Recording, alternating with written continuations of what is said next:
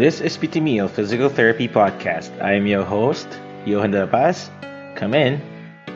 So here's another serving of insights and information about our profession and practice. Today we have Amira Joy Sacapano, a pediatric physical therapist. She earned her bachelor's in uh, physical therapy from the University of the Philippines, Manila. She is also a certified infant massage teacher from the Liddell Kids Foundation and currently works as the PD department head of Alres Santa Rosa. In this episode, she talks about how fulfilling the pediatric physical therapy scene is. She shared her memorable experiences as well as challenges that she faced in her practice and some important lessons she have learned being a pediatric physical therapist. So come, take a listen. Okay, welcome to another episode of PT Meal Physical Therapy Podcast, a smorgasbord of inspiring insights and information about the physical therapy profession and practice from the perspective of Filipino physical therapists. This is your host, Johan De La Paz. Let's dig in. In today's episode, uh, we are going to talk about pediatric physical therapy and to help us understand more about uh, the area of practice we have in the show, Amira Joyce Sacapano. Mimay, welcome to the show. Hi, thank you. Thank you for inviting me on your podcast. thank you for uh, giving it time. Uh, so, uh, we're going to talk about pediatric physical therapy, but before we go into that topic, could you give us uh, a brief background on how you started in, in physical therapy and how you got into your current role now? Um, physical therapy was my first choice talaga nung mm-hmm. nag-apply ako for uh, college admission test. Um, may idea ako about physical therapy kasi elementary ako, my lola had a stroke. Mm. So, she received such service sa bahay. Mm-hmm. So, nakikita ko yung ginagawa ng isang physical therapist and that's what got me interested in the course. And then, I took up BSPT in uh, UP Manila, and then after graduation, my first practice was in the hospital setting. Um, pero yung puso ko pang bata yata talaga. Kasi chi- childhood dream ko din before na mag-pediatric doctor. Oh. Pero since uh, very interesting for me yung physical therapy na uh, course and yung trabaho mismo ng isang physical therapist. So, doon ko na lang ni-redirect yung career ko. So, mm-hmm. doon ko tinupad yung pangarap ko na maging pediatric uh, practitioner, pero physical therapist. Mm-hmm. And yon since 2010, I've been handling uh, pediatric patients um, hanggang ngayon. mm-hmm before pa talaga gusto mo maging pediatrics, mag mag pediatric physical therapy. So how did you get into your current company? What's your company now? Alres? Um, it's mm-hmm. Alres Alternative Learning Resource School. Um, for a time na meron kaming uh, review center for local boards mm-hmm. dito sa atin sa Pilipinas. Um, one of our lecturers was um, part of Alres. Nung time na yon magre-resign siya humahanap ng kapalit. Mm-hmm.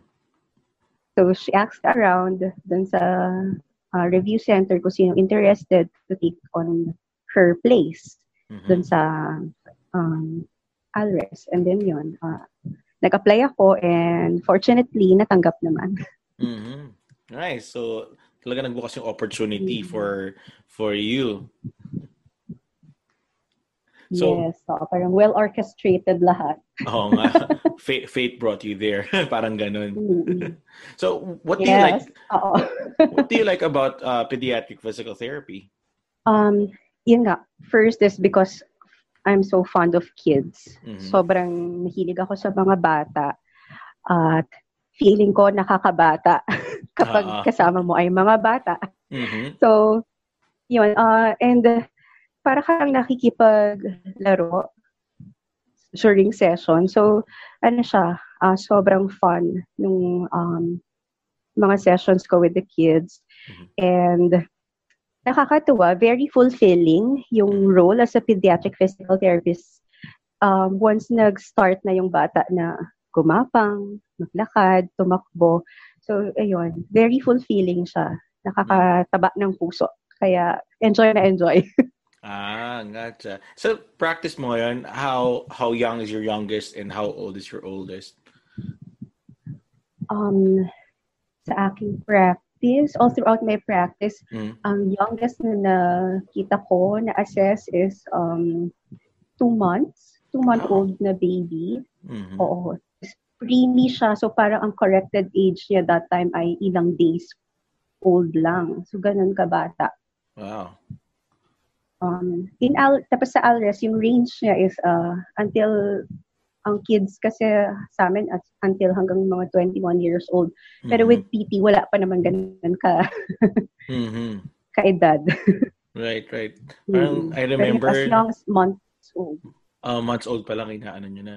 Yung sa, parang, Mm. nung nag, nag-pedia rotation ako ng internship, I remember I had a 20-year-old kid sa, sa, sa isang, ano, Mm. children's hospital, na parang, parang almost as my age na nun, nung internship, nung interns tayo.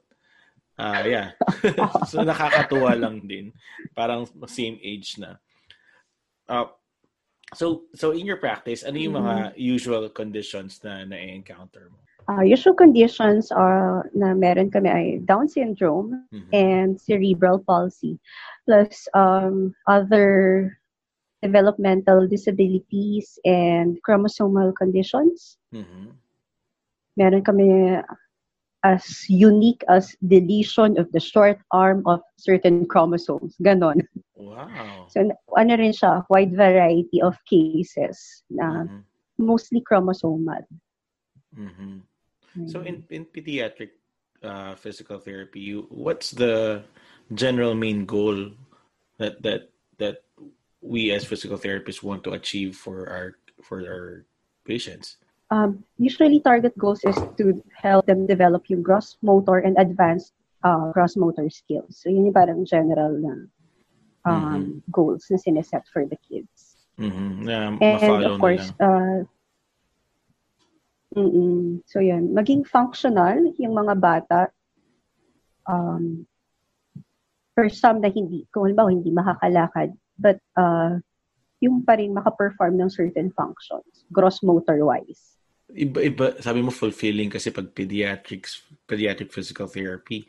Um, pero Mhm. di ba pag pediatrics, you, you're, hindi mo, not unlike, unlike adults na you would see changes like after two weeks or after uh, one month. Diba? Pag pediatrics, you have to really uh, guide them months bago makita mo yung mga eh, ano changes, right? Mm-mm. Mhm. So, in, in that Oo. sense, talaga nakakatawa Actually, kasi chinaga mo eh. Yun, actually, mas mahaba siyang proseso. Mas bubuhusan mo talaga ng ano, ng time, ng effort. Nakakatuwa kasi bukod sa us um, handling na being hands-on dun sa bata, um, part din ng trabaho namin is to really teach and coach the parents Mhm. So, malaking bagay kasi yun. Kasi hindi pwedeng kami lang yung gagawa. We see our kids usually once or twice a week lang sa loob ng ah, isang oras per session. So, uh, definitely does not enough to help us achieve yung mga sineset na physical therapy goals. So, bagay din yung participation ng mga magulang. So, ano kami actually, fulfilling siya kasi hindi ka lang teacher ng bata, teacher ka rin ng magulang at nagiging part somehow nagiging parte ka ng pamilya ng bata. So, nagiging totally uh, part of the team ka ng bata. So, Mhm. para kaning second nanay, ganun yung, yung feel. So, Tama. yeah, it's really fulfilling that way. Uh-huh. So, uh, you mentioned that you uh, also uh, teach the parents. So, during your session, would there be a time that they Mhm. are with you? Yes, uh, usually at the beginning of the um, course, nung pagpunta ng bata doon, initial assessment pa lang, nakikita na ng magulang ano yung hinahanap namin, Mhm. skills, the present skills ng bata. So, nagkakaroon na rin sila ng idea na, ah, ito yung wala pa yung anak ko, so ito yung kailangan namin i-achieve. Mhm. Um, we do demo and return demo. Depende sa age nung bata at for some kids, halimbawa, yung ginagamit yung arte sa magulang. May mga ganong times na we ask the parents to go out of the room. Pero um, kapag ang goal namin is to teach the parents, yes, we include the parents during sessions kasama sila sa loob ng therapy area. Mm-hmm. Mm-hmm.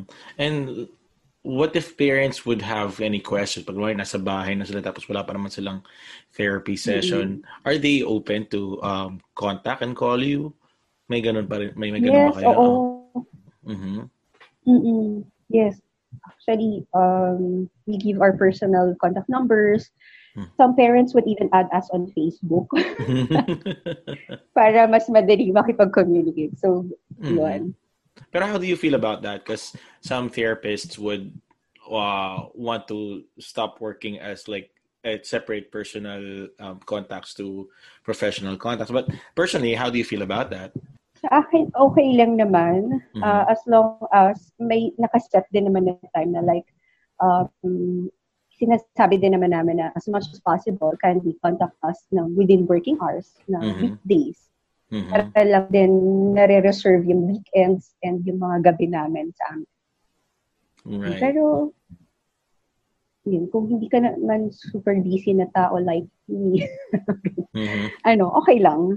Uh-huh. Masaya din na, yun nga, na involved ka dun sa mm-hmm. pamilya. Right.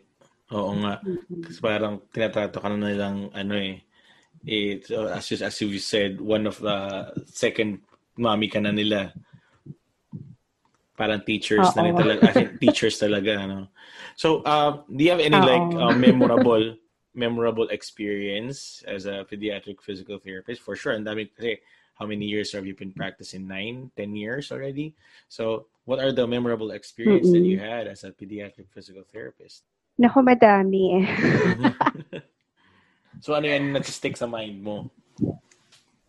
Sa, um, maraming fun memories, pero yung sigurong nakakatuwa is yung pag nakita mo yung may mga estudyante ako na mas malas na sa akin.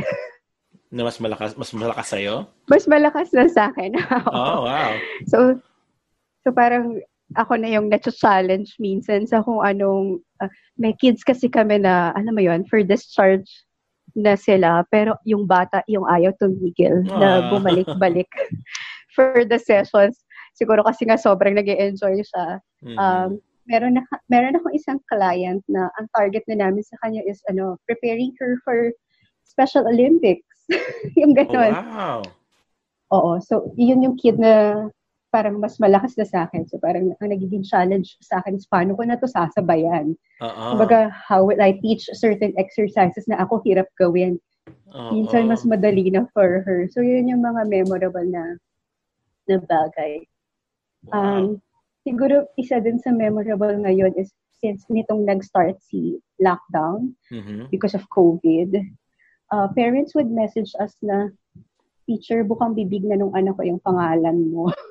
parang nami-miss na rin nila kami. Parang, Teacher Mira, Teacher Mira. So, uh, hanggang sa mapilitan yung mommy to enroll sa online session dahil yun nga, bibig na kami ng mga anak nila. Hmm. So, yun, yun yung mga nakakataba ng puso. Nakakatuwa. So, yung mga ganun, um, nung, when you started in pediatric physical therapy, right then and there ba, parang you felt at home or meron pang uh, adjustment, learning curve?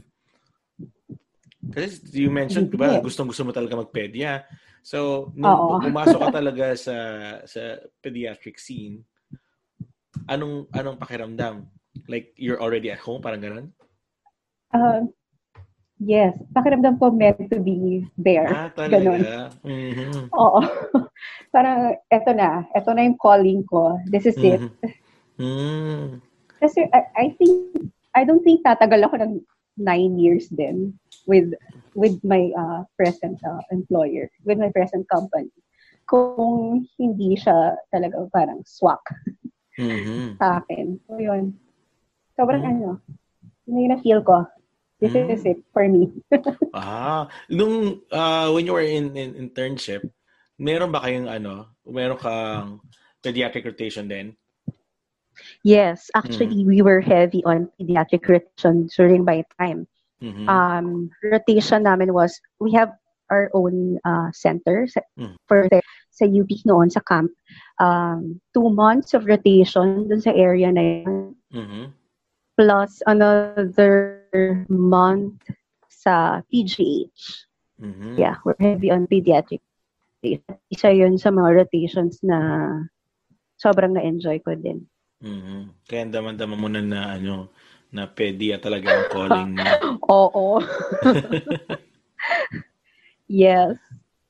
So, how for you as uh sa nine years, how do you keep yourself updated? How do you make sure that you give your best to your to your patients, your clients? Um, yun. Ble- fortunately, sa center din, um, ang dami kong seniors na, ano, um, nag-guide talaga. So, yun, um, the clinic, tsaka kaming mga therapists were part of the pediatric um, special interest group of the PPPA. Mhm. So, yun, we get updates from those, um, yung mga online na available na mga research on pediatric practices, um, yun, may access naman. So, from time to time, we discuss within uh, our department. So, yun, that's how we keep ourselves updated. Mhm. Um, we even a period na we invited uh, chaptical therapists. So, may, may mga ganong exchanges of uh, knowledge. Oo. Ah, nice. So, yun. That's how we keep ourselves updated. Tapos yun nga, since may, may mga seniors pa sa akin doon sa center, marami ako natututunan from them pa rin from time to time. So, mentoring Mhm. and yun nga. Um, basa-basa. Mhm. Right. So aside from dun sa na-mention mo kanina na uh, there are kids na mas malakas na sa'yo, what other challenges do you encounter in your practice as a pediatric physical therapist? Challenges, one is, syempre, yung mga bata, mm, medyo kakaib, yung may mga kakaibang behavior. Mhm. So, kailangan in-equip din namin yung sarili namin on how to manage behavior ng kids. Mhm.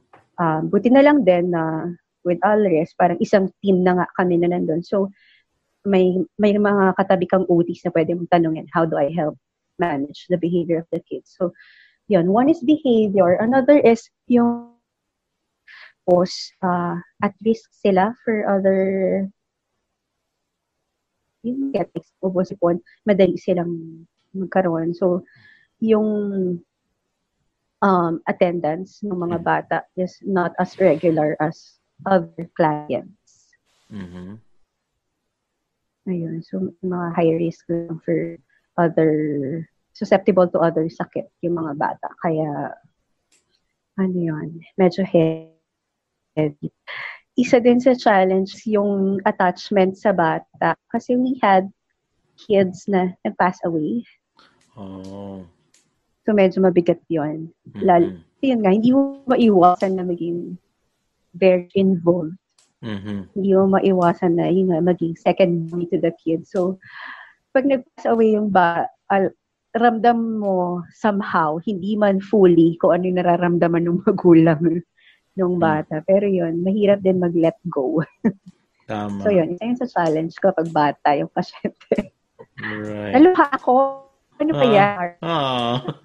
Hindi kasi tama. Oo nga eh. Parang I feel you na parang you invested your time. Tapos, kasi hindi ka naman pwedeng pumasok sa pediatrics uh, practice na you're stone cold, ano yun, ah, cold-hearted eh. Oo. Kasi you're gonna give your all eh. You're gonna give your heart, you're gonna give your time, kailangan maintindihan mo siya. So, I Oo. do understand. Pero extremes of emotions. Pero during sessions, ano as in, ano nga daw kami eh, parang expert in monologue. Mm, ganun ba? Kasi parang, hindi naman, hindi ka naman kakausapin, hindi magre-reply yung estudyante mo. Pero, parang halimbawa, oh, kamusta kaya mo ba? Napapagod ka ba? Oo, pagod ka. So, parang ikaw, sobrang monologue. Extremes. Super Oo. clown type. Tapos, big, pag nawala yung bata, parang, oh, ang hirap. Oo.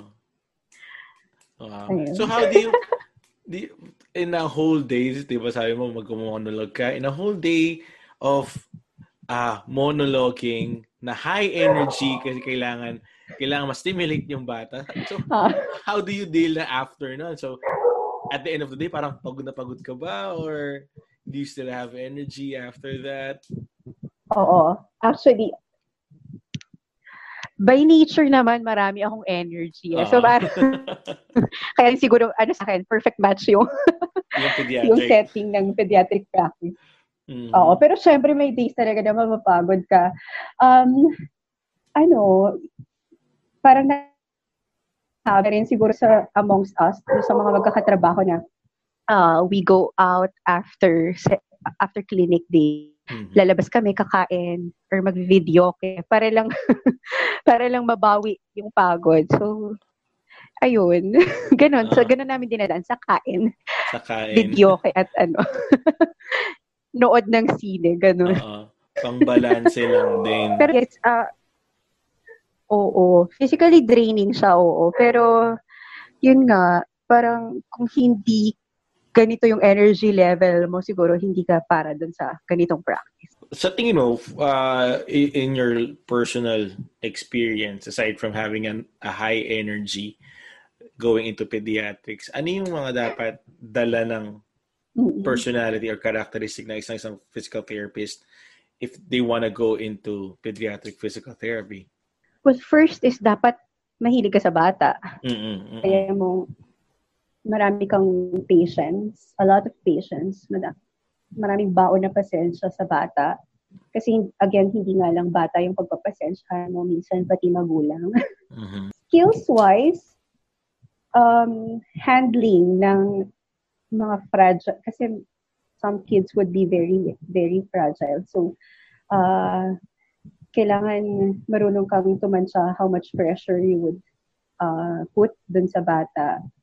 As in, mm-hmm. physical na pressure ng kamay.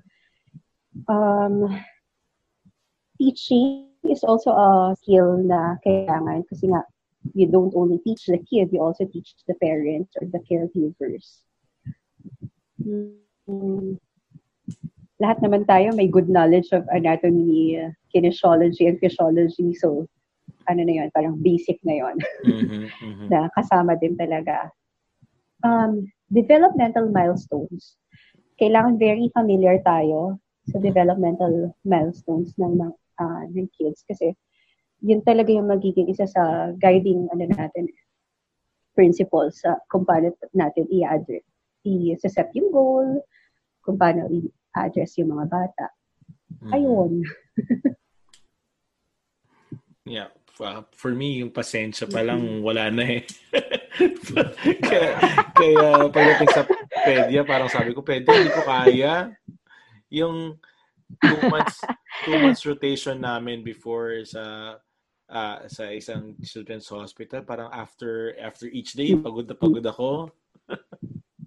Though, sabi mo nga, may may times na talagang fulfilling. Like, for example, makita mo yung um, yung uh, yung kid mo na nag nag-extend ng uh, nag-extend ng head sa pro sa wow nakakatawa pag nakita mo Oo, oh, 'di ba? Mga maliliit na bagay. Oo, oh, parang after three months or after three months niyang ano nag nag-PPT tapos ayun na doon niya na na-achieve yung milestone. Like, wow.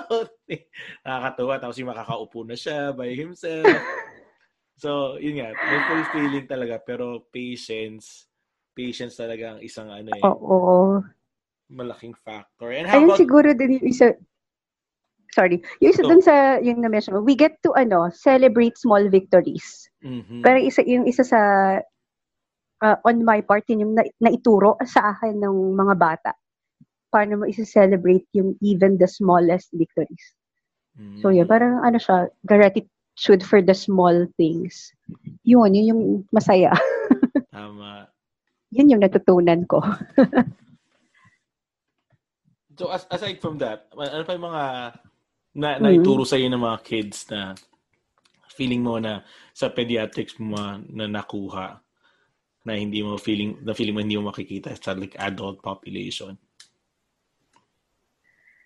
Um, ako ah. bukod sa humaba yung pasensya, maging mm. grateful for small things. Mm-hmm. Um, yung value ng play. Mm. Kasi I don't think a lot of adults would be very com- comfortable facilitating play sa mga bata. So, mm. yung isa sa skill na natutunan ko, paano makipaglaro. Mm-hmm. At my at our age.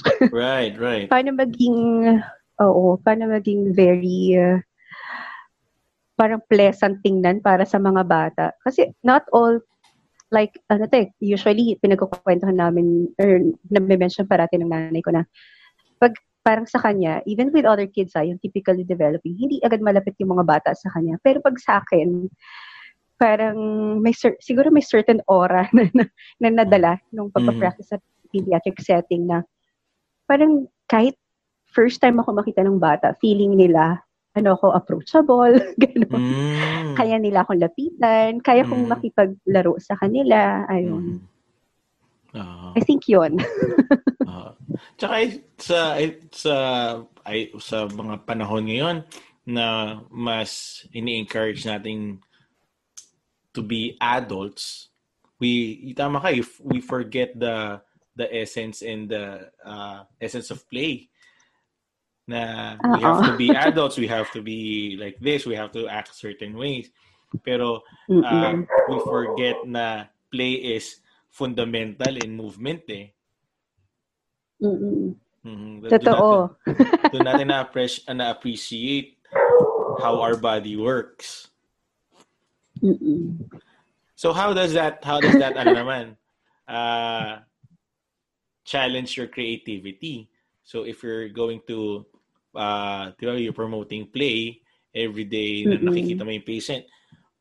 Ha, ha, paano naman yung creativity mo? Doon, talaga bang na, na-challenge? Sobra. Uh-huh. Kasi in the uh, in the first place, hindi ako talaga ganun ka-creative na tao. Parang uh, vis- like visual arts, wala. Parang mm-hmm. ano ko yon Mababa yung grade ko doon kung sakaling graded yun. Pero oh, sobrang challenged yung creativity. Ang maganda na lang din siguro kasi ngayon, um, maraming available na bagay sa internet. So, kung idea-wise, marami kang makikita online. So, mm-hmm. kailangan lang masipag ka mag-search. So, yun. Yung iba na parang yung iba kusang lumalabas na nga sa newsfeed ko sa Facebook. Eh. So, oy, parang magandang idea to na ipagawa dun sa mga bata. Para maganda siyang exercise to target certain goals. Ganyan. So, mm-hmm. yun. Uh, everything is available online halo. So, mm-hmm. that's how I try to improve yung creativity ko. Alam mo, especially challenge yung creativity ko ngayon na online yung delivery of service namin. Oh, Kasi, paano mo ma-engage yung bata uh, gawin to certain exercises. So, yeah, sobrang challenging in terms of creativity. Pero yun nga, wala namang imposible basta basta gusto mo yung ginagawa mo. Tama. Tsaka basta you have the support and the active participation ng parents din, no? Yes, so mm. Sa, sa pediatrics, kasi usually our our our notion is like for, for pediatric, it's it's more of the realm of occupational therapists. So how how do you um mm-hmm. how do you delineate the the goals of physical therapy sa occupational therapy goals? Mm. Ayun, um sa amin um kaila very ano kami eh, um particular dun sa ano na gross motor wise ano naman mapagbigay yung mga OT sa amin. Mm-hmm. so parang uh, although they incorporate gross motor activities in their sessions, pero kapag nakikita nila na talagang kailangan pagtuunan ng pansin ang gross motor uh, or advanced gross motor skills ng bata. So they refer back to to us, to PTs. Mm-hmm. So yun, um, yun din, it takes a lot of educating the parents, sometimes even the doctors, pabulong. Mm-hmm. oh, On our role. Mm-hmm. The doctors can, kasi ano yan, actually, uso nga din na parang pagbata, automatic sa OT na lang agad mm-hmm. nire-refer. Mm-hmm. At uh, skip nila parati yung uh, physical therapist. Pero yun, it takes a lot of advocating for our profession and for the things we do na sa, um, fortunately, marami naman ang nakakakita ng Mhm. difference ng mga bata na nag-PT dun, sa- dun sa dumaan sa PT sa hindi. So yun, Mhm. pero yun nga, a lot of advocating for the profession and really uh, making it clear una sa mga magulang na bakit kailangan ng anak nila ng physical therapy. So, um, ano tayo, di ba, train tayo na parang functional, ganun, ganun. So, Right, pinapakita natin na, mommy, oh, ito yung function. Anong problema ngayon sa execution niya? Parang, oh, sige, nagagawa niya, naglalakad siya. Pero pansinin po natin na may problema tong paglalakad niya. Na, ayun, i- ini-educate natin na, eh, hindi ito yung max, hindi ito yung parang fullest na potential na pwede na makuha ng bata. Like, hindi ito yung least, yung uh, energy expenditure na Right. aside ng bata. So, um, hinihimay namin para ano kaya, bakit nagiging ganun yung concern. So, probably may mahina pa rin na ganitong muscles, ganyan. So, that's what we try to address. So, mommy, ano kami, kailangan mo pa rin kami. Parang ganun. Oo. So, Mhm. Like for sa, uh, sa mga companies or facilities na nakikita ko na specializing on kids like SPED, it's always Kids, yeah, SPED, oo. uh, SPED and um, OTs. Parang seldom do I see nakasama Oo. ang physical therapists sa facility na ganon. Usually nga behavioral Mm-mm. uh, specialist, SPED Mm-mm. teachers and occupational therapists. Eh, eh tayo din naman, as, as you've mentioned, we, we would have a, a, a good contribution to the gross motor uh, function of the kids. of the kids. Oo. Oo. Na pwede rin naman natin i-integrate ang play to that uh, to that goal. Mhm. Kasi naisip nila kasi pag play nga. occupations talaga siya eh. Oo. Actually, yun, heavy on advocating for ourselves. Mhm. doon siya mag-uumpisa eh. Parang kailangan mo mapakita yung importansya mo doon sa buhay ng bata. Mhm. Kailangan makita yun ng mga magulang. And eventually, the doctors would also appreciate kapag uh, in-explain. Yun. Mhm. Nadadaan naman sa ano, sa maayos na pagpapaliwanag. Pero yeah, we encounter ano, uh, mga samaan ng loob with other professionals dahil dyan. Pero yun nga, uh, basta ma-explain mo ng maayos, umu-okay din naman eventually. Mhm. Mhm. Plus, ano, in uh, fortunately din, dun sa setup sa amin, um, nakikita din yung value ng isang physical therapist in terms of the physical education. Kasi nabanggit ko nga, it's a school, special education school. So, yung nagpo-provide ng PE ng mga bata ay isang physical therapist.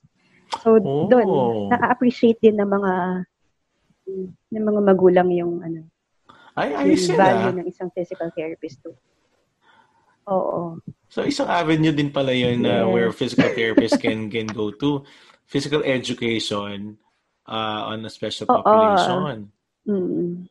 Madami ng um, areas of practice for like sa Pedia PT. Mhm. Um, we had a Pedia Summit. So, di ba meron nang ang Pediatric Special Interest Group yung Philippine Physical Therapy Association. Mhm. Um, we had our summit noong 2018. Oh yeah, Mhm. 2018 yun. And doon, na-discuss na, yes, ang dami opportunities for pediatric PTs. Mhm. Kahit dito, sa Pilipinas. Oo. Mm-mm. Kasi pag sinabi At nilang yun. ano, naisip na mga tao na pediatric PT, ah okay, ah, sa hospital or sa school, tapos doon na parang magsa-stop na doon. Kaya parang Mm-mm. feeling ko na discourage yung ibang mga tao na ah, gusto ng ibang uh, like outlet. Pero aside from PE, aside from PE, ano pa yung mga ibang um, pwedeng practice ng isang physical um, ped- pedia PT? Um, sa recent na summit nga na yon, um, merong into NGOs, Mm. Oo. advocating for pediatric practice. Like, tapos CBR, kasi Oo. marami ring bata na hindi naman talaga napoprovide ng pediatric therapy services, ng PT Mhm. services. Um, what else? Teaching. Mhm. Um, some would also pre- uh, nag parang add ng additional skills like um, yoga. Mhm. Oh, So, oh, big yung iba, ibang PTs get certified as yoga instructor kasi yun din, malaking tulong din yung, yung yoga for um, improving core, Mhm. uh, strength, Mhm. balance, ayun. Ano pa ba? Um, into research din. Mhm. so, Mhm. usually some areas na ginagawa ng mga PTs who are practicing sa adult setting, um, may avenue din for the pediatric PTs. Oo.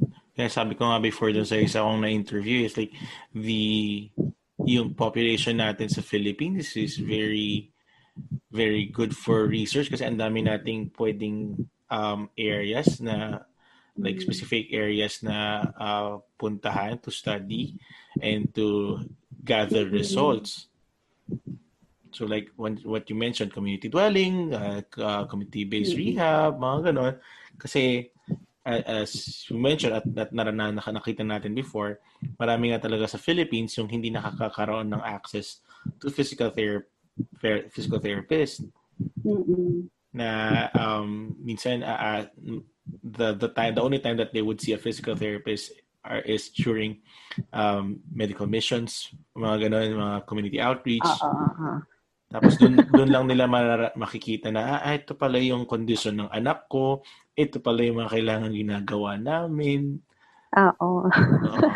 so doon advocacies talaga Yes. Ayun, fortunately, with uh, ALRES, yan, isa yan sa mga annually since 2014 or 2015, I guess.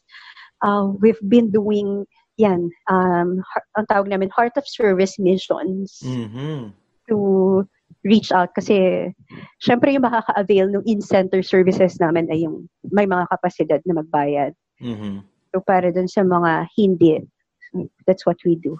Parang part of ALRES advocacy. pa papunta tayo sa closing. Um, what would be your advice to physical therapists who would want to go into pediatric physical therapy pero mayroong mga doubts or um, you know, may alinlangan? Anong pwede mong advice sa kanila? Um, ano, uh, follow your passion. Mhm. Ang generic. Hindi, pero kasi kung totoo naman eh, kung talagang passionate ka about kids, Mhm. sundin mo. Uh, Mhm. I-ready mo din yung sarili mo na, yun nga, like yung sinabi ko kanina, kailangan maraming pasensya, Mhm. um, heavy on knowledge about developmental milestones. So yun, i-equip mo yung sarili mo, um, i-enjoy yung rotation during internship sa Mhm. pediatric. Usually doon mo naman mararamdaman eh kung para saan ka eventually during uh, internship.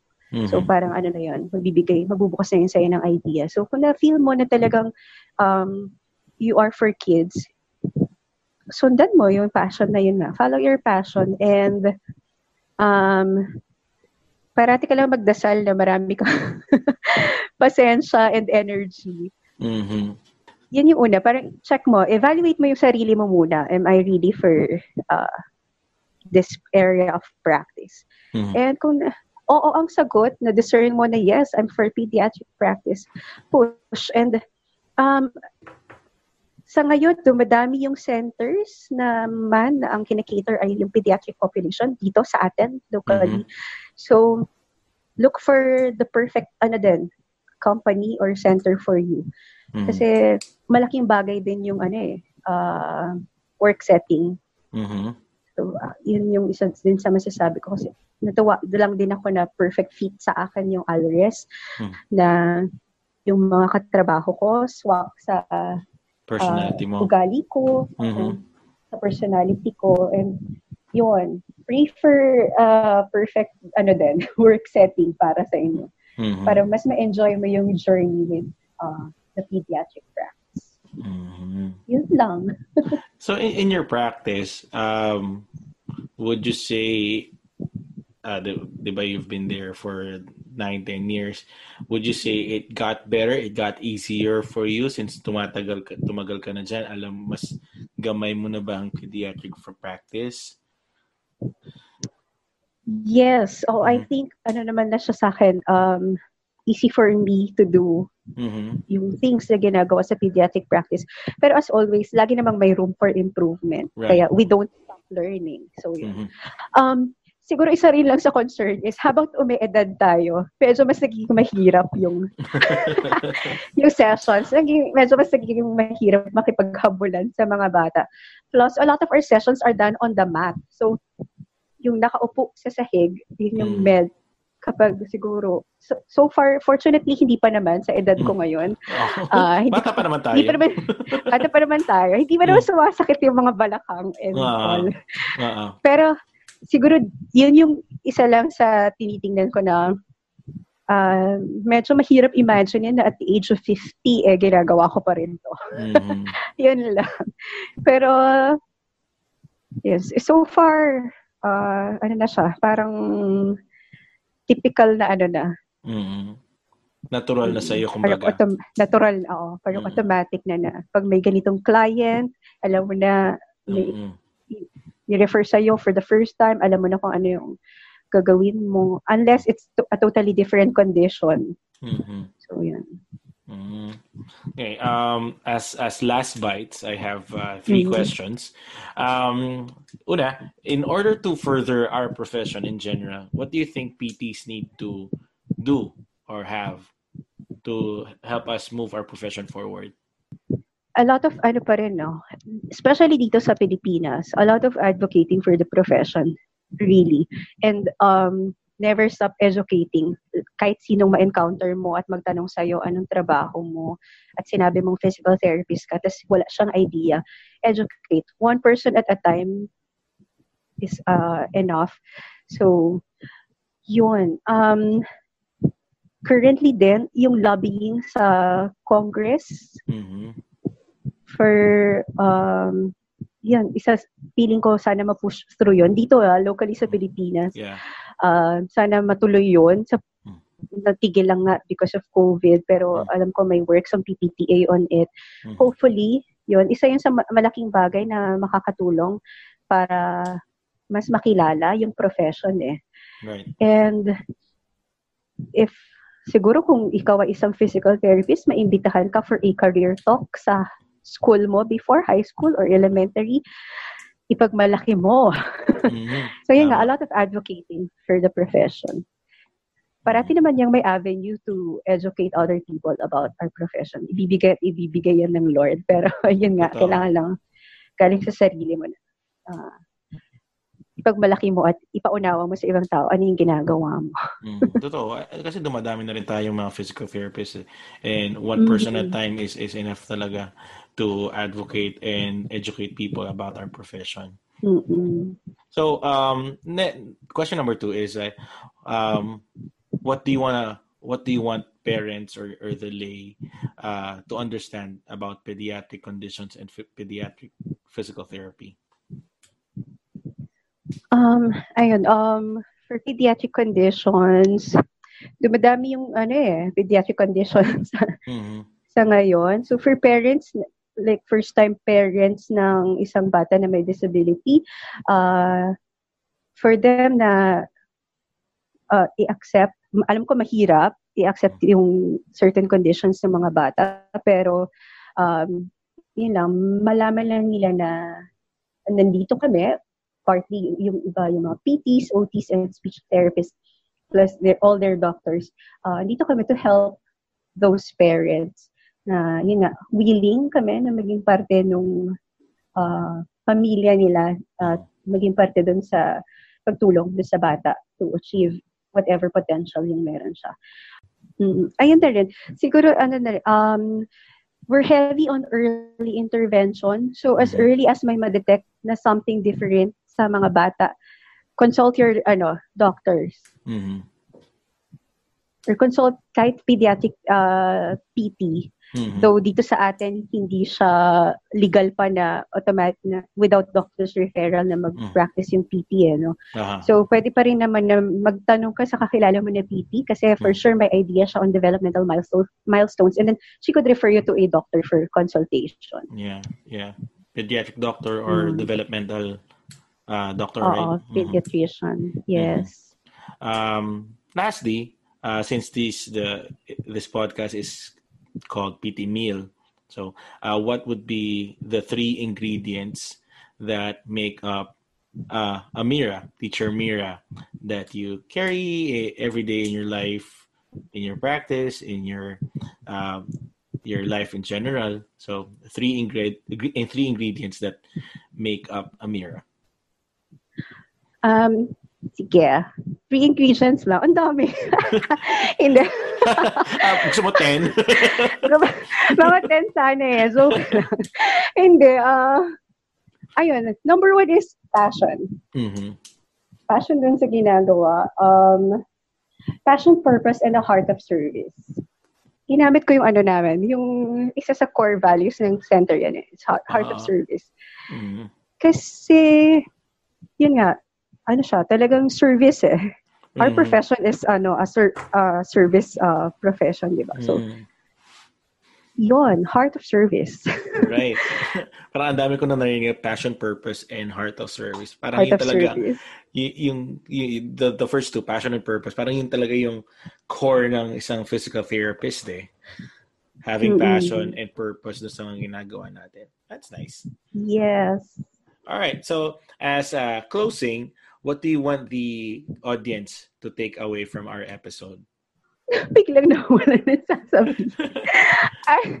take away. Uh, Ayun nga, again, uh, follow your passion. Kasi nga, I've been very passionate with kids at yun lang yung sinunod ko. That's why I'm I was brought here. And um continue being a child. Mm. Yung ano, yung parang childlike uh, perspective sa buhay. Mm-hmm. So, be inspired by the kids around you to be childlike as well. Not childish, but mm-hmm. childlike. ah, maganda yun, maganda yun. Well, thank you for your time and, and sharing your experiences with us, Teacher Mira. yes, Teacher yes. Mira. Okay. Yes. All right. So you have a good day and, and good luck in your practice. And that's another plate of PT Meal Physical Therapy podcast. Make sure to come back for seconds. If you haven't done so, follow the Facebook and Instagram pages as well as a YouTube channel of this podcast. It's at PT Meal Podcast uh, in Facebook and Instagram, and you can search PT Meal Physical Therapy Podcast in YouTube. So, see you again.